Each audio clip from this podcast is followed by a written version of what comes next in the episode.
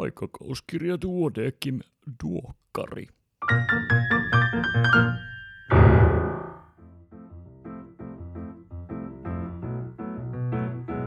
Tämä on numero 9 vuonna 2019. Minä olen Kari Hevossaari, Stadin kandi. Tervetuloa mukaan. Vappu oli ja meni, kesää kohti könytään. Nauti osaavista kollegoista vielä kun voit. Kohta tulevat kandit, silmät suurina kyselemään itsestäänselvyyksiä. Koita olla silloin kärsivällinen ja hellä. Muistele vaikka omaa ekaa kesää lääkärinä, jos se auttaisi. Tällä kertaa on aikakauskirja niin pullollaan hyvää matskua, etten tässä enempiä lätise, vaan käyn itse asiaan. Pääkirjoitukset. Uudet eurooppalaiset suositukset tyypin 2 diabeteksen hoitoon, mitä uutta? Tyypin 2 diabetes ei ole vakava sairaus siksi, että se suurentaa verensokeriarvoja, vaan siksi, että se aiheuttaa valitettavan usein liitännäissairauksia, esimerkiksi sydämeen, verisuoniin, munuaisiin ja silmiin. Pelkkä hyperglykemian hoito ei siis riitä. Myös verenpaine, dyslipidemia ja lihavuus pitää hoitaa. Tyypin 2 diabeetikko tarvitsee kokonaisvaltaista hoitoa. Ja tämä vaatii tehokasta ohjausta, mieluiten yksilöllistä tai ryhmässä tapahtuvaa. Lääkepuolellakin on tapahtunut paljon hyvää kehitystä. Uusilla lääkkeillä pystytään vaikuttamaan glukoosiarvojen lisäksi myös potilaan muihin sairauksiin, kuten lihavuuteen. Juhan Erikssonin pääkirjoitus käy kakkostyypin diabeteksen viimeisimmän hoitotiedon ymmärrettävästi läpi. Aivovammadiagnostiikkaa verikokeella. Aivovammoja tapahtuu vuosittain varsin paljon, onneksi kuitenkin valtaosa niistä on lieviä.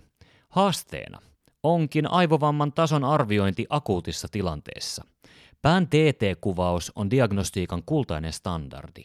Suurin osa tapaturman jälkeisistä pään TT-kuvista on kuitenkin löydöksettömiä. Olisiko mahdollista välttää potilaiden aivojen turhaa säteilyttämistä? Verestä mitattavat biomarkkerit, jotka kertoisivat aivovamman vakavuudesta, olisivat mainio lisä päivystyslääkärin työkalupakkiin. Muutamia merkkiaineita onkin jo käytössä vaihtelevin tuloksin. Eteenpäin kuitenkin mennään ja toivottavasti jo ensi vuosikymmenen alkupuolella aivovammojen diagnosointi on noussut uudelle entistä paremmalle tasolle.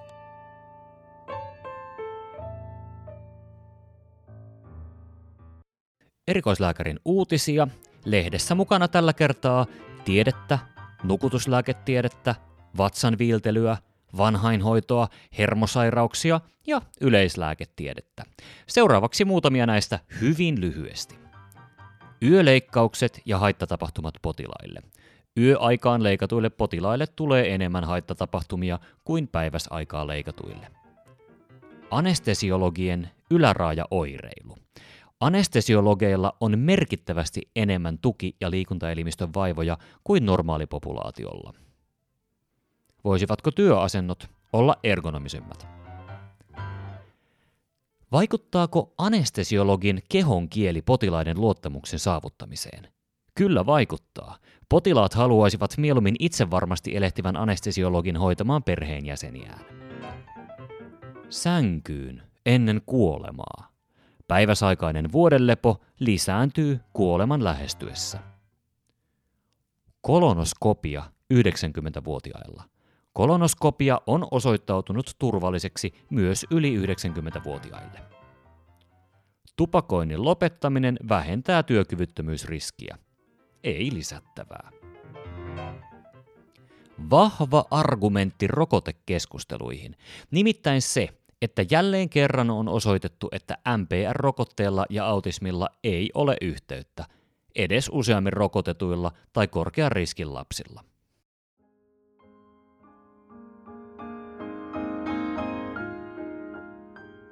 Katsausartikkelien lyhyet esittelyt ja pidempi syventyminen artikkeliin Lääkäri ja huippuvaikuttajien mielenterveys. Synnytys ja sulkijalihasrepeämä. Synnytyksessä tapahtuva peräaukon sulkijalihasrepeämä on merkittävä riskitekijä naisten ulosteen ja ilmankarkailulle. Valtaosa synnyttäjistä paranee oireettomaksi, repeämän jälkeinen lantionpohjan kuntoutus ja oireisten potilaiden seuranta on tärkeää pitkäaikaisten lantionpohjan toimintahäiriöiden ehkäisyssä. Elimistön fysiologiaa unen aikana. Unen aikana sekä aivoissa että kehossa tapahtuu monia fysiologisia muutoksia. Unen puute vaikuttaa elimistön fysiologiaan monella tavalla ja lisää erilaisten sairauksien riskiä. Uni palvelee koko elimistön adaptaatiota ympäristöön ja sellaisena sen vaikutukset näyttäytyvät koko kehossa. Lähtökohdaltaan tuntematon syöpä. Lähtökohdaltaan tuntemattomat syövät eli NUD-syövät, non ultra descriptus, ovat levinneitä kasvaimia, joiden emokasvainta ei saada käytössä olevin diagnostisin keinoin selville. Suurin osa NUD-syövistä on huonoennusteisia. Yhdistelmäsolunsalpaajahoito on tärkein syövän etenemistä hidastava hoito. Uusia molekyylibiologisia menetelmiä on tulossa sekä diagnostiikkaan että ohjaamaan hoidon valintaa. Lasten ja nuorten tapaturmakuolleisuus Suomessa yleisempää kuin Euroopassa keskimäärin.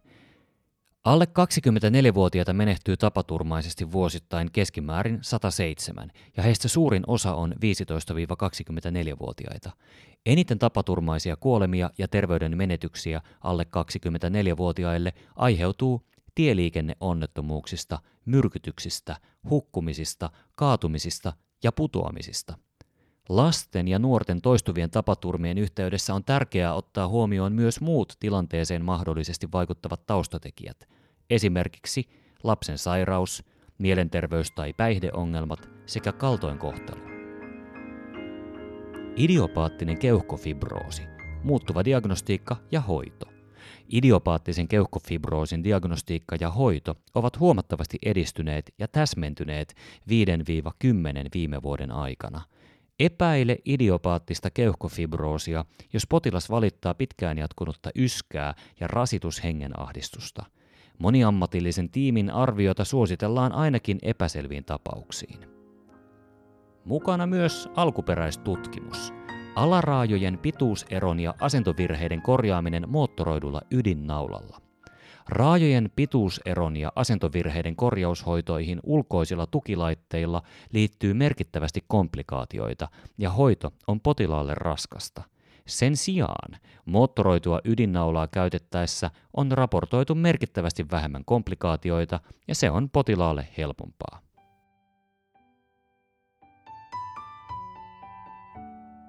Sitten pidempi katsaus. Huippuvaikuttajalla tarkoitetaan seuraavassa näkyvää ja vaikutusvaltaista ihmistä, kuten esimerkiksi poliitikkoa, johtajaa, asiantuntijaa, taiteilijaa tai mediavaikuttajaa.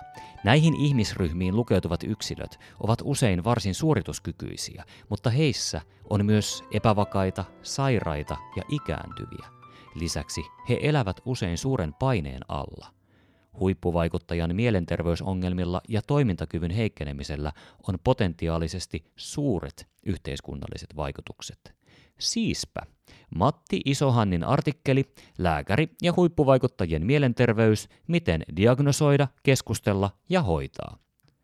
Vuoden 2018 kotimaisissa presidentin vaaleissa seurattiin ehdokkaiden yleistä terveydentilaa, mutta ei mielenterveyttä.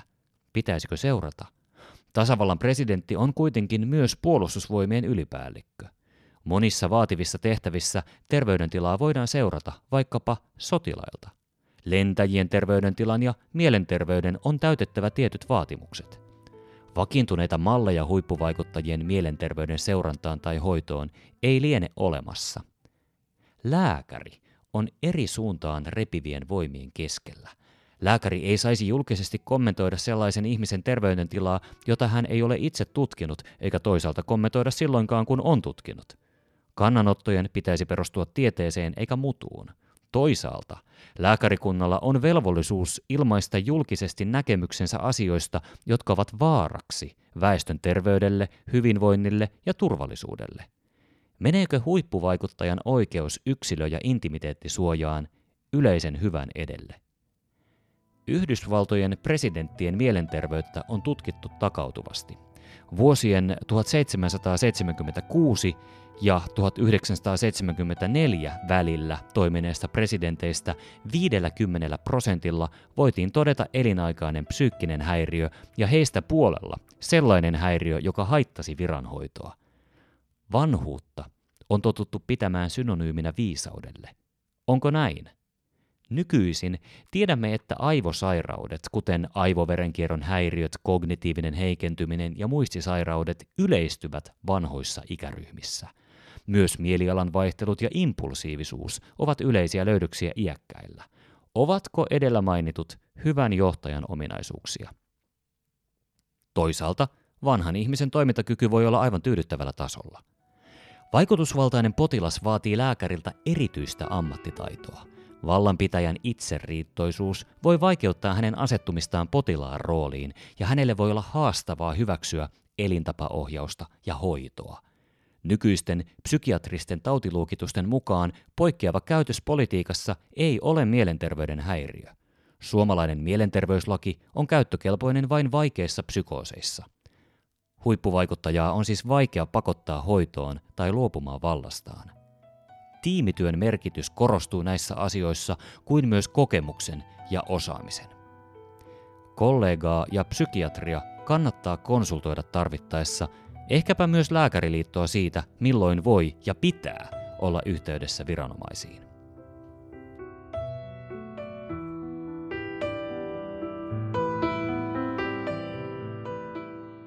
Näin hoidan osiossa lapsen diabeettinen ketoasidoosi – Kyseessä on hätätilanne, joka pahimmillaan johtaa fataaliin kuivumiseen ja metaboliseen asidoosiin. Hoidon kulmakiviä ovat insuliiniinfuusio ja oikeanlainen nestehoito. Lasten ja nuorten diabeettisen ketoasidoosin hoito kuuluu lastentautien yksikköön, jossa on riittävästi kokemusta hoidosta. Päivystäjien tulisi muistaa diabeettisen ketoasidoosin mahdollisuus, jos lapsen hengitys on tihentynyt ja ilmenee vatsakipua tai oksentelua. In Press-artikkeleita, klonaalinen hematopojeesi ja sydäntautiriski. Yllättävää tietoa Ituradan TET2-mutaatiosta suomalaisessa suvussa. Ja uusi perinnöllinen osteoporoosimuoto tunnistettu. Vinkkiä ei tällä kertaa ole. Muistattehan vinkkikilpailun, joka on parhaillaan käynnissä. Lähetä vinkkisi osoitteeseen lauri.saarela at 31.5. mennessä. Tarjolla rahaa, mainetta ja jakamisen iloa. Päivi Hietasen ajatuksia herättävä kolumni Vaativa potilas vastaanotolla. Lainaan siitä yhtä lausetta. Potilaalla on yleensä hyvä syy näkemyksiinsä, enemmän tai vähemmän rationaalinen. Et vain vielä tiedä hänestä tarpeeksi. Kiitos kun kuuntelit. Muista äitiä ensi viikon viikonloppuna, kunnosta vene, laita mökki kesäkuntoon, siivoa talven roskat pihalta, istuta parvekekukat, pese ikkunat, osta lapselle uusi villari, koska yläasteella ei enää kehtaa käyttää apupyöriä, varaa syyslomamatka ja ennen kaikkea ota iisisti, nauti keväästä. Toivottavasti ulkona on jo sen verran lämmin, että voi hetkeksi pysähtyä kuuntelemaan lintuin laulua. Ensi kerralla, sitten taas. Voi hyvin siihen asti ja senkin jälkeen. Iiro ole hyvä.